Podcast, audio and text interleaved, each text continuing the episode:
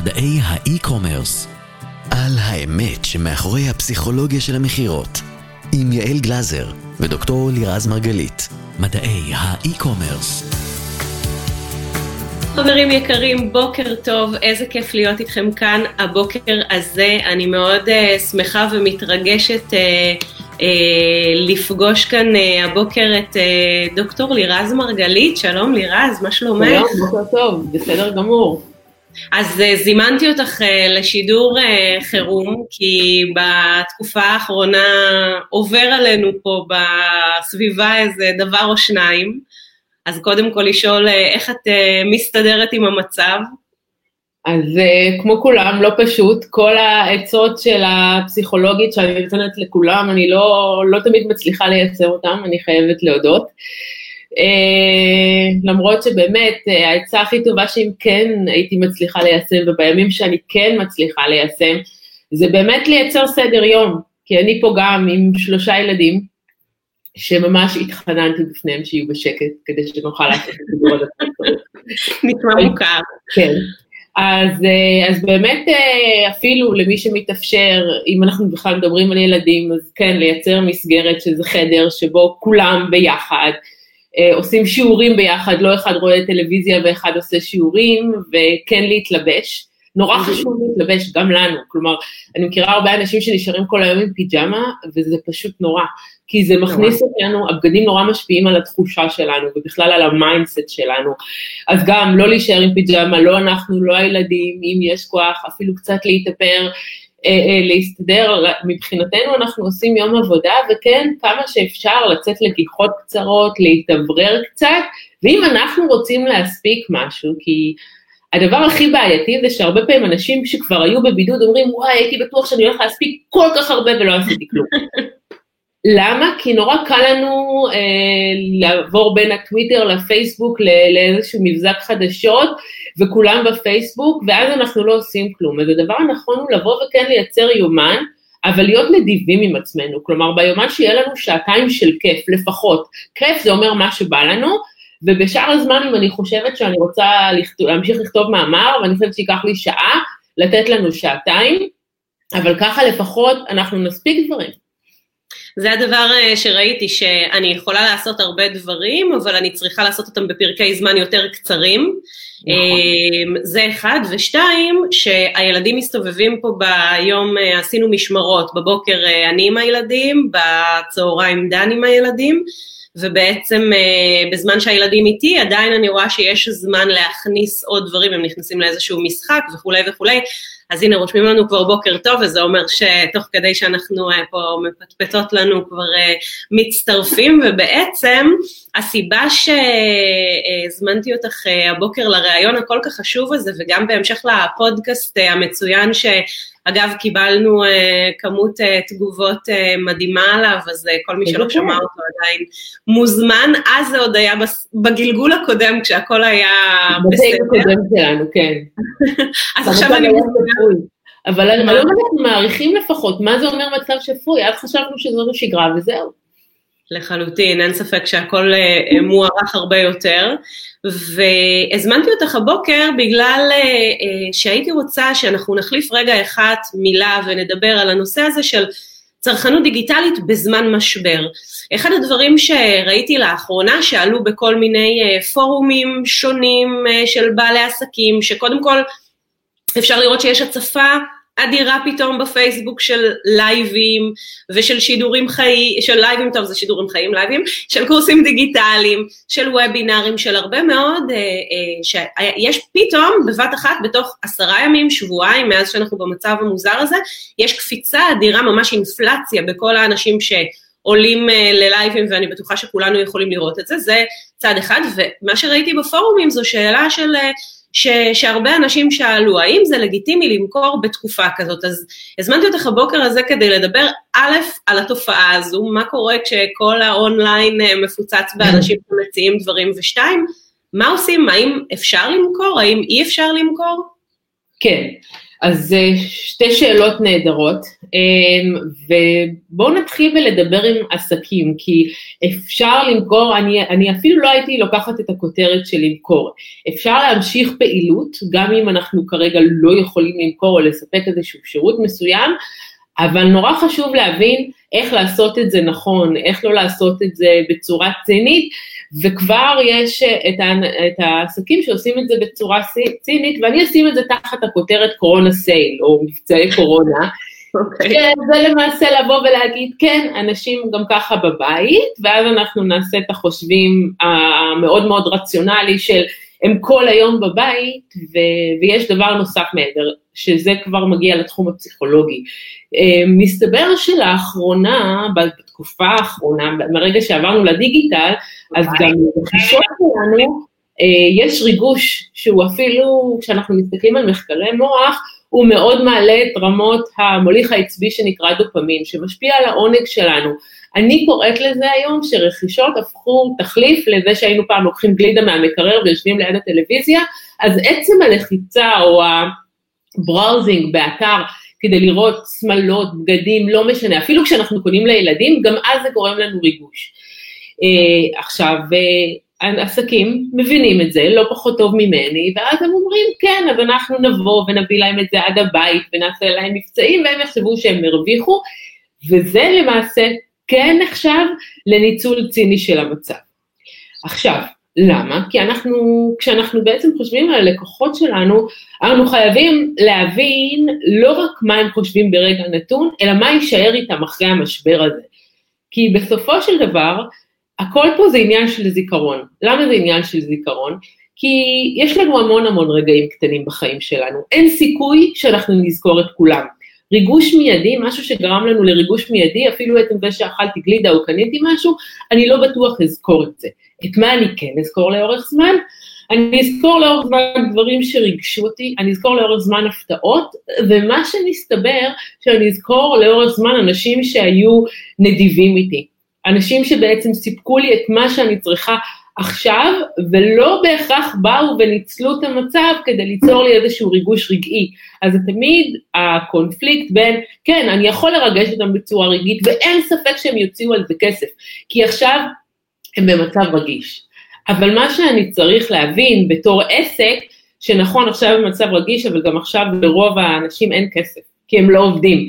אז הכי קל באמת לבוא ולנצל את המצב, אבל אם אנחנו רגע נעשה חושבים לצרכנים שאנחנו רוצים שיישארו איתנו לטווח הארוך, אנחנו רגע צריכים אה, להשתמש במילת הקסם אמפתיה.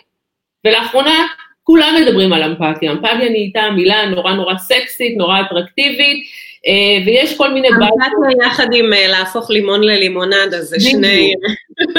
זה שני דברים שהפכו להיות נורא פופולריים, ואני מאוד אוהבת את זה שכולם מדברים על אמפתיה, אף אחד למעשה לא, לא מבין ממש מה זה להיות אמפתי. אז בואו נדבר שנייה על רגע, מה זה אומר בכלל להיות אמפתי כלפי, ה... כלפי אנשים, כלפי הלקוחות שלנו, כלפי הצרכנים. אז הרבה פעמים נורא נוח לבוא ולהבין את זה בדוגמת נגד. יש דוגמת נגד מאוד פופולרית, ממש הטענה היא שאין לה גן של אמפתיה, שזה דונלד טראמפ, לצורך העניין. אוקיי. Okay. והוא דוגמה מצוינת דווקא בהקשר הזה, כי דונלד טראמפ זה בן אדם שבאמת, אם אנחנו ננתח את האישיות שלו, אני לא הולכת להגיד שהוא פסיכופת וסוציופת וכל מה שאוהבים להגיד עליו, אבל מה שמאוד ברור זה שאין לו אמפתיה. וזה מאוד בעייתי אצלו, כי נניח, הצרכנים שלו זה בסוף האזרחים. אזרחי ארצות הברית שהוא מאוד רוצה להיבחר שוב, והטענה היא שהוא כנראה לא ייבחר שוב, כי הוא לא מסוגל לבוא דווקא ברגע הזה ולהיות מסוגל להיות אמפתי. אחת הדוגמאות המאוד מאוד בולטות של זה הייתה, אה, באמת חוץ מהדיימונד פרינסס, הייתה עוד ספינה, ספינת תענוגות בארצות הברית, והוא אמר, לא רוצה שהם יבואו, אנחנו לא צריכים להידבק בחיידקים שלהם, זה בעיה שלהם שהם יצאו לנופש. שזה באמת אמירה שהיא מאוד מאוד רציונלית, ואפשר גם מאוד להבין אותה, אבל אמפתית היא לא.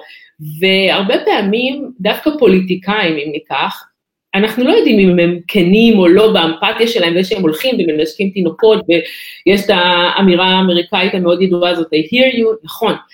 זה לא תמיד, אה, זה לא תמיד כנה, זה לא תמיד בא אותנטי, אבל זה חשוב, ואם הוא היה רוצה להיבחר שוב, אז דווקא עכשיו, מה שהוא היה צריך זה להיות אמפתי. ואחת השמועות אומרות שלמשל כשהוא נכנס לאיזשהו נאום, אז באמת הוא לוקח, אה, האנשים שלו, היועצים שלו, כותבים לו פתקים של מה הוא יכול להגיד, אני שומע אותך, אני מבין אותך, והוא לא מסוגל, כי אין לו את זה. אז, אז אה, כולנו, רובנו לא על הרצף המאוד מאוד אמפתי, אבל אנחנו כן יכולים ללמוד את זה, וזה הזמן להיות אמפתיים כלפי הלקוחות שלנו. רציתי לשאול אותך, ראיתי לפני כמה זמן, אני חושבת שזה היה פוסט אצלך לגבי נקסט. נכון. נכון?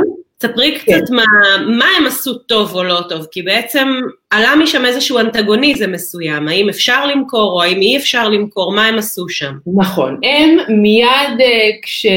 וזה היה נקסט ישראל, אני לא יודעת רגע מה הם עושים בחו"ל, אבל בנקסט ישראל מיד שהודיעו על החמרת הסגר, כל יום זה קצת הולך ומחמיר עוד יותר, אבל מיד שהודיעו על החמרת הסגר הם שלחו אה, הודעה של הם אה, דווקא עכשיו בבידוד, הם איתנו בבידוד ויש מבצעים והם יביאו לנו את זה עד הבית בלי שנצטרך לצאת מהבית. על פניו נשמע טוב. נשמע טוב, אבל אם אנחנו מסתכלים על זה, זה לגמרי ניצול ציני של המצב, כי בואו רגע נהיה אמפתיים. מה זה להיות אמפתיים? מאוד פשוט רגע לשים את עצמנו איפה שהלקוחות שלנו נמצאים ורגע להבין מה הם באמת צריכים. עכשיו, מה שהם באמת צריכים זה עכשיו, עם כל התוהו ובוהו מסביב, עם כל זה שאנשים לא יודעים בעצם איך הם הולכים להמשיך להתפרנס, כנראה מה שהם באמת צריכים זה לא הריגוש הרגעי על זה של לקנות עוד שמלה שהם לא בהכרח צריכים עכשיו. אבל אני, אני אתן דוגמה, יש לי את אחד הלקוחות שאני מלווה בארצות הברית, לא יכולה לומר את השם שלו, אבל הם מוכרים נעליים, גם לילדים, גם למבוגרים, ואחד הדברים שהם עשו מאוד יפה, אני אתן דוגמה רגע לפני המשבר ובתוך המשבר כדי שנבין בעצם את המשמעות של להיות אמפתיים. ובעצם מה שהם עשו זה שהייתה להם, הנעליים שלהם יחסית יקרות. והם יודעים שהנעליים שלהם יחסית יקרות, והם מאוד מתהדרים באיכות של הנעליים שלהם. אז באמת, הם עשינו בעצם נקודות כאב, pain points, ניסינו לאפיין באמפתי מאפ, שבעצם אה, בניתי מין מודל כזה של אמפתיה, של איך הבן אדם רגע מרגיש, מה הוא חושב, מה אומרים לו, ובסוף זה אה, נהיה משפך כזה שגורם לנו להבין מה הוא צריך. ועלינו תוך כדי זה שהאימהות מאוד רוצות שהילדים שלהם ילבשו את המותג הזה, ילכו לגן עם המותג הזה, אבל מצד שני, בגלל שהמותג הזה כל כך יקר וילדים, הפיין הכי גדול זה שהם כל הזמן גדלים, ואז הם לא מספיקים בכלל ליהנות. והם כל הזמן את הנעליים. בדיוק, ואז הם עשו משהו שנקרא נורא יפה subscription model, שזה אומר תשלמו 90 אמ, דולר בחודש, תקבלו כמה שאתם רוצים, תשלמו כל חודש, תחזירו, אנחנו לוקחים את זה מהבית עד הבית, אתם יכולים להחליף ולבחור איזה דגמים שאתם רוצים, כל פעם דגם אחר, זה משתלם לחברה, זה משתלם להם, וזה באמת בא מתוך מקום של להבין מה הכאב שלהם עכשיו. עכשיו, אה, בגלל המשבר הזה של הקורונה, באמת עשינו ישיבה כמובן בווידאו קונפרנס, והבנו שכרגע אנחנו, לעומת נקסט, אנחנו כרגע זה לא יהיה נכון מבחינתנו למכור, אם אנחנו רוצים באמת לייצר איזשהו, איזושהי תחושת אמון עם הלקוחות שלנו, אז בעצם בנינו, ממש, זה היה מבצע מדהים, אה, חלק נוסף של האתר שמיועד רק לילדים. יש שם, אה, היו שם כל מיני הפעלות ואפילו ספורט ואיך לבוא ובעצם מה לעשות בבוקר, כל מיני המלצות לשגרה וכל ילד היה צריך לבוא ולצייר ציור ולסרוק אותו ולשים. כל זה, למה אני מספרת את כל זה? אין לזה שום קשר למכירות שלהם, אין לזה שום קשר למוצר, אבל מה שאנחנו חייבים להבין זה שאנחנו חיים בתקופה של חוויות. חוויה זה משהו שמתרחש ב... לא במרחב הפיזי, אלא במרחב המנטלי. אז כמובן שהם יכלו לבוא ולהוריד מחירים, אבל הם לא עשו את זה, הם לא הורידו, אה, לא עשו שום הנחות, אלא הלכו דווקא למקום אחר, שבסופו של דבר, מה שהלקוח יזכור, אם אנחנו חושבים על הזיכרון שלו, זה מי היה שם באמת בשבילהם, ולא מי הצליח למכור להם יותר. אז אם נקסט ישראל לצורך העניין היו נותנים איזשהו פתרון לתעסוקה עם הילדים, או היו נותנים איזשהו ערך מוסף, את אומרת שזה לא למכור, אם אני מבינה נכון את מה שאת אומרת, אז בתקופה הזו, אחד, הנושא הזה של להיות אמפתיים כלפי הלקוחות, להבין מה הלקוחות, איפה הם באמת נמצאים ומה הם צריכים, ושתיים, גם אמ, את קצת מדברת על לא לייצר מכירה שהיא מכירה ישירה, אלא מכירה על ידי העלאה של ערך ש... אגב, זה גם מאוד, דבר מאוד מאוד חזק בימים כתיקונם, אבל עכשיו במשבר זה אפילו עולה בגלל המצב העוד יותר קשה שאנשים נמצאים בו. נכון, את הגדרת את זה נפלא, לא מכירה ישירה. עוד דוגמה, רק כדי שנבין, זה לא רק מכירות, ניקח את לינקדין, לינקדין הלכה ופתחה המון קורסים, אבל לא סתם קורסים, היא פתחה קורסים של איך לעבוד מרחוק, איך אפשר ללמוד מהבית, כלומר כל מיני קורסים שהיו בתשלום, אבל למעשה הם מאוד מאוד קשורים ורלוונטיים. עכשיו, וזה גם נוצר מאיזושהי חשיבה משותפת על מה הלקוח צריך, כי בואו נראה מה קורה, זה לא רק סתם הדוגמה עצמה, אוקיי, פתחו קורסים, מה זה עושה? אז בעצם אנשים מאוד אוהבים, ללינקדאין יש שם טוב מבחינת הקורסים שלה, אנשים התחילו אה, להשתמש בקורסים, ובאמת זה מתחיל לפתח הרגל של להשתמש בעוד קורסים, אם הקורס הזה היה טוב, קיבלתי אותו בחינם, אבל לקורס הבא, אם קיבלתי ערך, אני אמשיך לשלם עבורו, ואז הם יוצרים לעצמם לקוחות שהם למעשה אה, לטווח ארוך, לאורך זמן. עוד פלטפורמות, יש פלטפורמה כמו זום בארץ, היא נקראת לום, בארץ היא פחות מוכרת, אבל למעשה הם קודם כל הגדילו את הזמן שאנשים יכולים להשתמש, אם השיחה הייתה מוגבלת ל-45 דקות, החינמית עכשיו היא ללא הגבלה, כי הם הבינו שעכשיו אנשים מדברים הרבה יותר באונליין, ואז מה קורה? אז אני התחלתי להשתמש בה, אני מבינה את כל הפונקציות שלה, אחר כך הם התחילו לקחת כסף, בסדר, אולי לא כולם יישארו, אבל רוב האנשים יישארו, כלומר, כשאנחנו באים בקונפליקט הזה של בין זה טוב לי, או זה טוב לארגון, אז בסוף רגע לא לשים את הצרכים המיידיים שלי עכשיו, זה בסוף יעשה טוב מאוד גם לארגון. הבעיה היא שכאנשים, אה, יש לנו הטיה קוגנטיבית, תפיסתית, שמאוד קשה לנו לחשוב על דברים לטווח ארוך. ואני אתן את אחד הניסויים הכי מפורסמים שנעשו, הלכו לאנשים ואמרו להם, תקשיבו, אתם יכולים לקבל אה, תלוש אחד לאמזון כאן ועכשיו, של 150 דולר, או תחכו חודש, תקבלו 300 דולר. ולהפתעתי הרבה, 70 אחוז מהאנשים ביקשו את התלוש כאן ועכשיו. כי מה קורה? מה לזה? למה? למה? כי uh, כשאנחנו בעצם הסתכלנו ב-FMRI, בסריקת מוח, לראות מה קורה שם במוח, אז מסתבר שבאופן מופשט, אנחנו לא ניכנס כרגע לאנטומיה של המוח, אבל יש, uh, כל ההחלטה שלנו מתבססת על מאבק בין שני חלקים, המאבק הרציונלי, החלקים הרציונליים זה החלקים, זה חלקי המוח הגבוהים, שבעצם uh, יש אותם רק לבני אדם.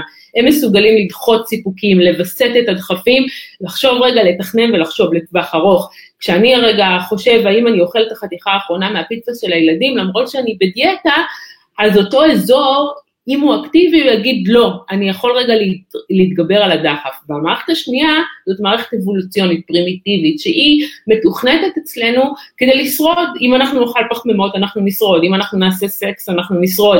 אז היא מוכוונת בעצם לכל הדחפים המיידיים ועקרון העונג, היא רוצה אותם כאן ועכשיו. אז למעשה, כשאנחנו מסתכלים במוח של האנשים, ראינו דבר מדהים.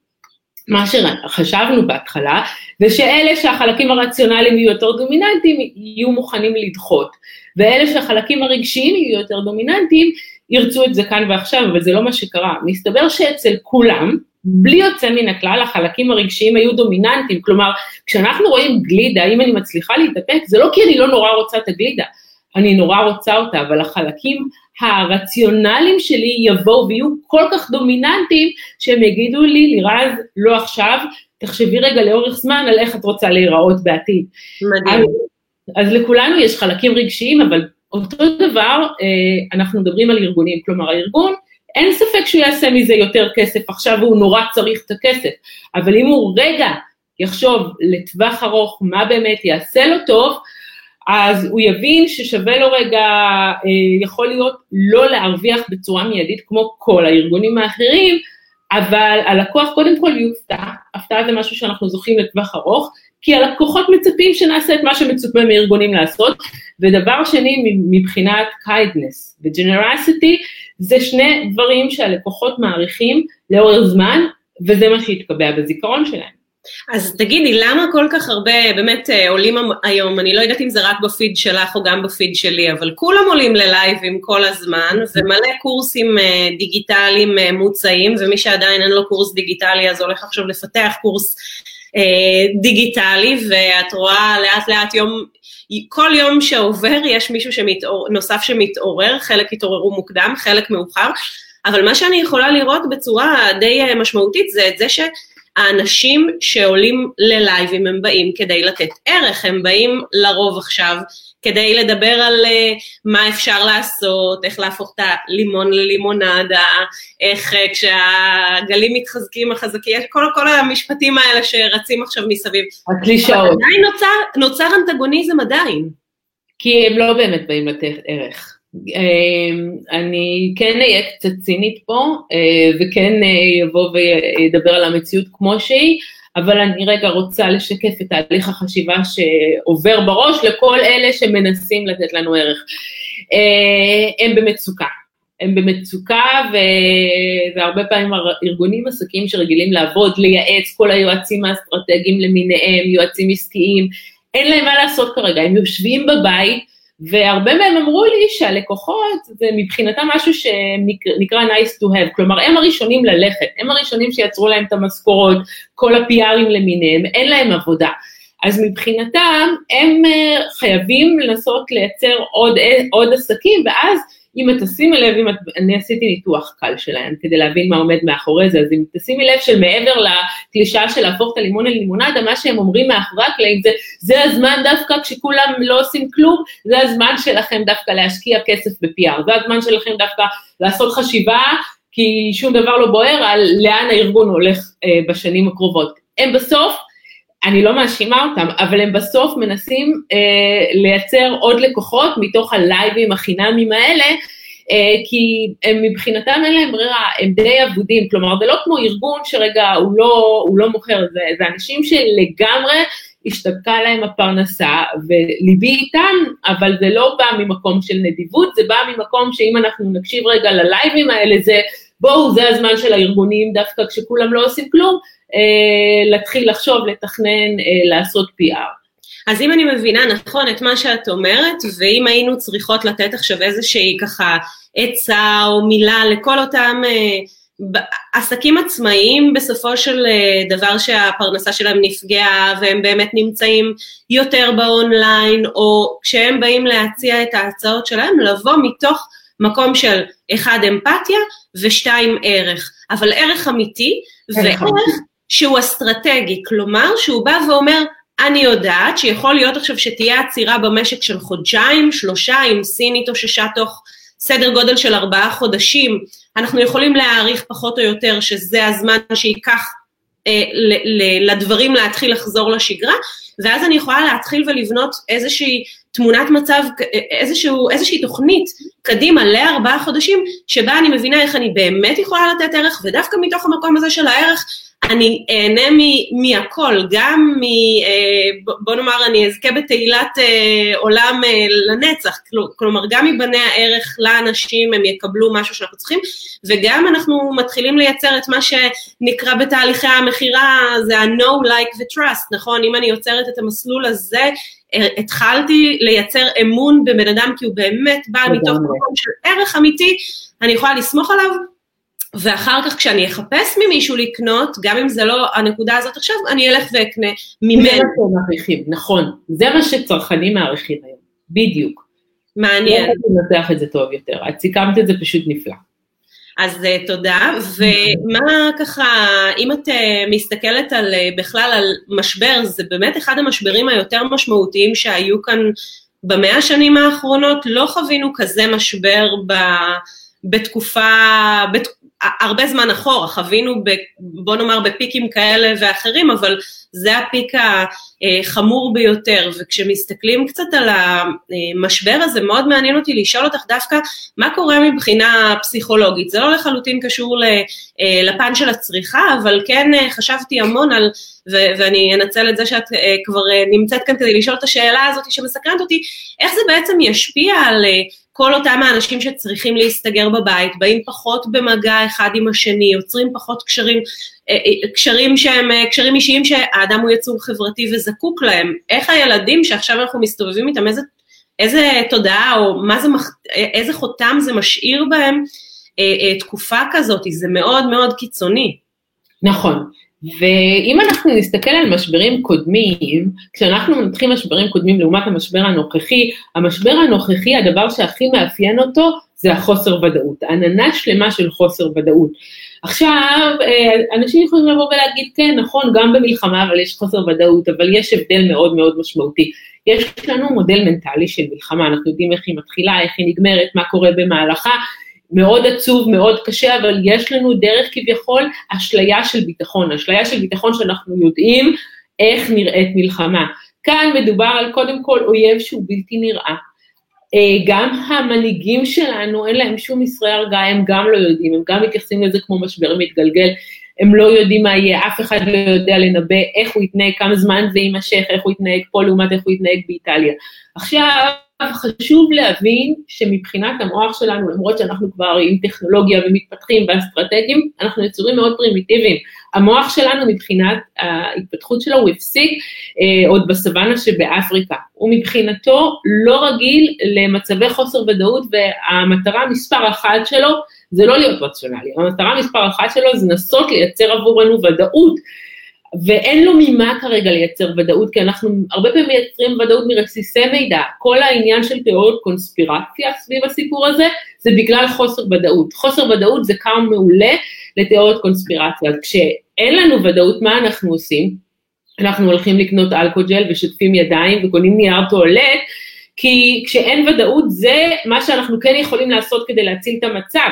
כמו בהפרעה של OCD. מה הם עושים? זה אנשים שהם מאוד נוירוטיים ומאוד חסרה להם שליטה, אז הטקסים האלה של לנעול את הבית עשר פעמים ולשטוף ידיים כל כך הרבה פעמים, זה משהו שמייצר ודאות, ולמעשה כולנו במצב חוסר ודאות נהיינו OCD. אז עכשיו, אה, למעשה, כשאנחנו מסתכלים על, אה, על הילדים שלנו, על איך נצא מהתקופה הזאת, הגורם המאוד מאוד אה, קריטי למענה על השאלה הזאת, שהוא כרגע בסימן שאלה, זה כמה זמן זה יימשך. למה אני אומרת את זה? כי כשאנחנו מסתכלים למשל על דוגמאות מאנשים שהיו בבידוד, אנחנו בסוג של הסגר, אמנם לא בפועל, אנחנו לא בכלא, אבל אנחנו בהסגר פסיכולוגי. אנחנו גם מפחדים להת, להתקרב לאנשים, זה מגיע למצב שהוא יישמע הזוי, אבל אם למישהו יש קורונה, או מספר מספרים לי שאנשים מפחדים לדבר איתו בטלפון, שאולי זה לא יעבור להם דרך הטלפון. ברמות כאלה, ובגלל זה אני לא יודעת אם שמתם לב, שאין כל כך הרבה פוסטים מאנשים, אני בבידוד. לאחרונה התחילו להיות קצת יותר, אבל אין המון פוסטים של אנשים שמכריזים על עצמם, אני חולה קורונה, או אני הייתי בבידוד, כי למרות שזה סוג של שפעת, ולאנשים אין בעיה להגיד שזה שפעת, כן, אנשים מאוד מפחדים מזה. אז עכשיו, הרבה פעמים המצבים האלה, בעיקר המגבלות האלה, מייצרות תהליכי חשיבה מסוג שונה. כלומר, לחשוב הרבה פעמים לגעת במישהו, זה משהו שאנחנו, לפחות בתור ישראלים, בכלל לא חשבנו עליו, אנחנו uh, מאוד אמוציונליים, מאוד רגשיים, מאוד חמים, אנחנו רואים שכל זה, אנחנו מתחילים בעצם מאוד מאוד להתרחק מאנשים. Uh, דבר נוסף, זה בכלל המגבלות של לחשוב אם אני יכול לצאת, אם אני לא יכול לצאת, ללכת רק לדברים שהם מאוד מאוד חיוניים. מסתבר שאצל אנשים למשל שהם במוסד, בבית חולים או בכלא, ככל שהם נשארים תקופה ארוכה יותר, הנורמות האלה מתקבעות בהם, והם הופכים להיות יותר ויותר אה, מבנה אישיות שנקרא סמכותני, של ציות לסמכות, של לחשוב רגע כמה פעמים לפני שאני עושה משהו. מצד שני, אנחנו הרבה פעמים חושבים על מגמות שיכולות להתפתח, שהן דווקא לא ברמה הפסיכולוגית, אלא שאנחנו רואים כמה זה נוח, אולי בהתחלה יהיה לנו קשה לעבוד מהבית, אבל אנחנו נראה כמה זה נוח, ואז אנחנו נחשוב פעמיים, למה אני צריך לנסוע שעתיים וחצי בפקקים כל יום לעבודה? אנחנו בעצם כל המבנים שלנו ייקחו בחשבון, גם בתי הספר, למינה מהבית, תכנים מקוונים, שעכשיו הם היו במצוקה נוראית, כל מוסדות החינוך, ואנחנו נבין שאנחנו לא יכולים לקחת את הסיכון, ואז אנחנו גם נתחיל מראש אה, להקדיש ימים שהם יהיו ימים ללמידה מהבית, לעבודה מהבית, כל מיני מגמות שאנחנו נראה אותן בצורה שונה. והדבר הנוסף הוא אה, שהוא מאוד בעייתי זה הגלובליזציה. כי אם אנחנו מסתכלים על מה זה גלובליזציה, זה אומר שאמזון אה, מסתמכת לפחות ב-70 אחוז, ואני ככה קצת מגזימה ואפילו יותר, על ייצור שנעשה בסין. עכשיו אמזון, תחשוב פעמיים, האם היא הולכת לייצר בסין? כי טראמפ למשל, מה שהוא ניסה לעשות זה לעשות הכל in-house, כלומר שכל אחד ייצר לעצמו ואנחנו לא נהיה תלויים בצורה כזאת אנושה ו- ולא רק אמזון, היום כל החברות יחשבו האם הן הולכות להיות תלויות בצורה כזאת במפעלים שנעשים במקום אחר, לא בטוח, לא בטוח שהם לא יחשבו פעמיים על מה לעשות, ולכן ככל שהמצב הזה יישאר לאורך זמן, אנחנו נתחיל לראות מגמות ש- שמשנות גם אותנו. ואחד מהדברים שאמרת שהכי הטרידו אותי היה הנושא הזה של אה, ציות לסמכות. אמ, שבעצם אה, זה, אם זה באמת יהיה המחיר של אה, מה שנאבד אחרי התקופה הזאת, זה מחיר מאוד מאוד אה, כבד נכון. לשלם. אני ארגיע שזה בדרך כלל משהו שקורה רק אחרי כמה חודשים. כלומר, אם אנחנו מחר בבוקר נצא, אז הכל מאוד מהר יחזור להיות כמו שהוא היה. השאלה המרכזית היא באמת כמה זמן אנחנו נהיה במצב הזה, כי חשוב להבין שזה לא תהליך רציונלי, זה תהליך שקורה בצורה, המיסוד אה, זה ממש מושג, הוא קורה בצורה לא מודעת, הוא קורה לאט לאט בלי שאנחנו מרגישים, הוא משנה נורמות, אמונות ודפוסי חשיבה, אבל באמת אנחנו מדברים על לפחות חצי שנה להיות במצב הזה. מדהים, טוב, יש לי המון עוד uh, שאלות uh, לשאול אותך, אני חושבת שאם תסכימי אני uh, אזמין אותך uh, ללייב נוסף. אה, כי באמת אה, אני חושבת שיש המון המון אה, דברים גם שכל יום משתנים וכל יום עולים מחדש ודורשים מאיתנו את הגמישות ואת השאלה של איך להתמודד עם, ה, עם הדברים, כלומר כל יום מביא איתו איזשהו חידוש גם ברמת הסנקציות השונות שמוטלות וגם נכון. ברמת ההתפתחות שאנחנו רואים של איך האנשים יוצרים את האדפטציה בתוך היום יום, כי האנשים בהתחלה היו מבולבלים, מבוהלים, לא יודעים ואז לאט לאט מה שאני מתחילה לפחות לראות זה שנוצרת גם ביום שלי, אבל גם אצל האנשים מתחילה להיוותר איזושהי שגרה, איזשהו ניסיון לחזרה הזאת לוודאות שאת מדברת עליה. אז דווקא מעניין אה, באמת לבחון את זה לאורך זמן. אז אני רוצה להגיד לך באמת אה, המון המון המון תודה. אה, השיחה החשובה הזאת. ושכל מי שרוצה עוד לשאול שאלות ולהגיב וכולי, אני יודעת שלא כולם יכלו להיות כאן הבוקר, אז מוזמנים לעשות את זה כאן בתחתית של, ה, של הלייב, ואנחנו אה, נשמח לענות. אז... אה, ושואלים אותי שאלות דרך הוואטסאפ, האם למי שהגיע באיחור יהיה זמין השידור הזה? כן, כן, כן, בטח, בטח, בטח. הלייב יישאר זמין. ו... בעמוד? כן. כן, אפשר לעשות פה שיתוף גם אצלך לעמוד אם תרצי, ובכל מקרה אה, הוא זמין ופתוח ואפשר להמשיך לצפות בו לנצח. יאללה, אז תודה לירן, המון תודה, יום טוב.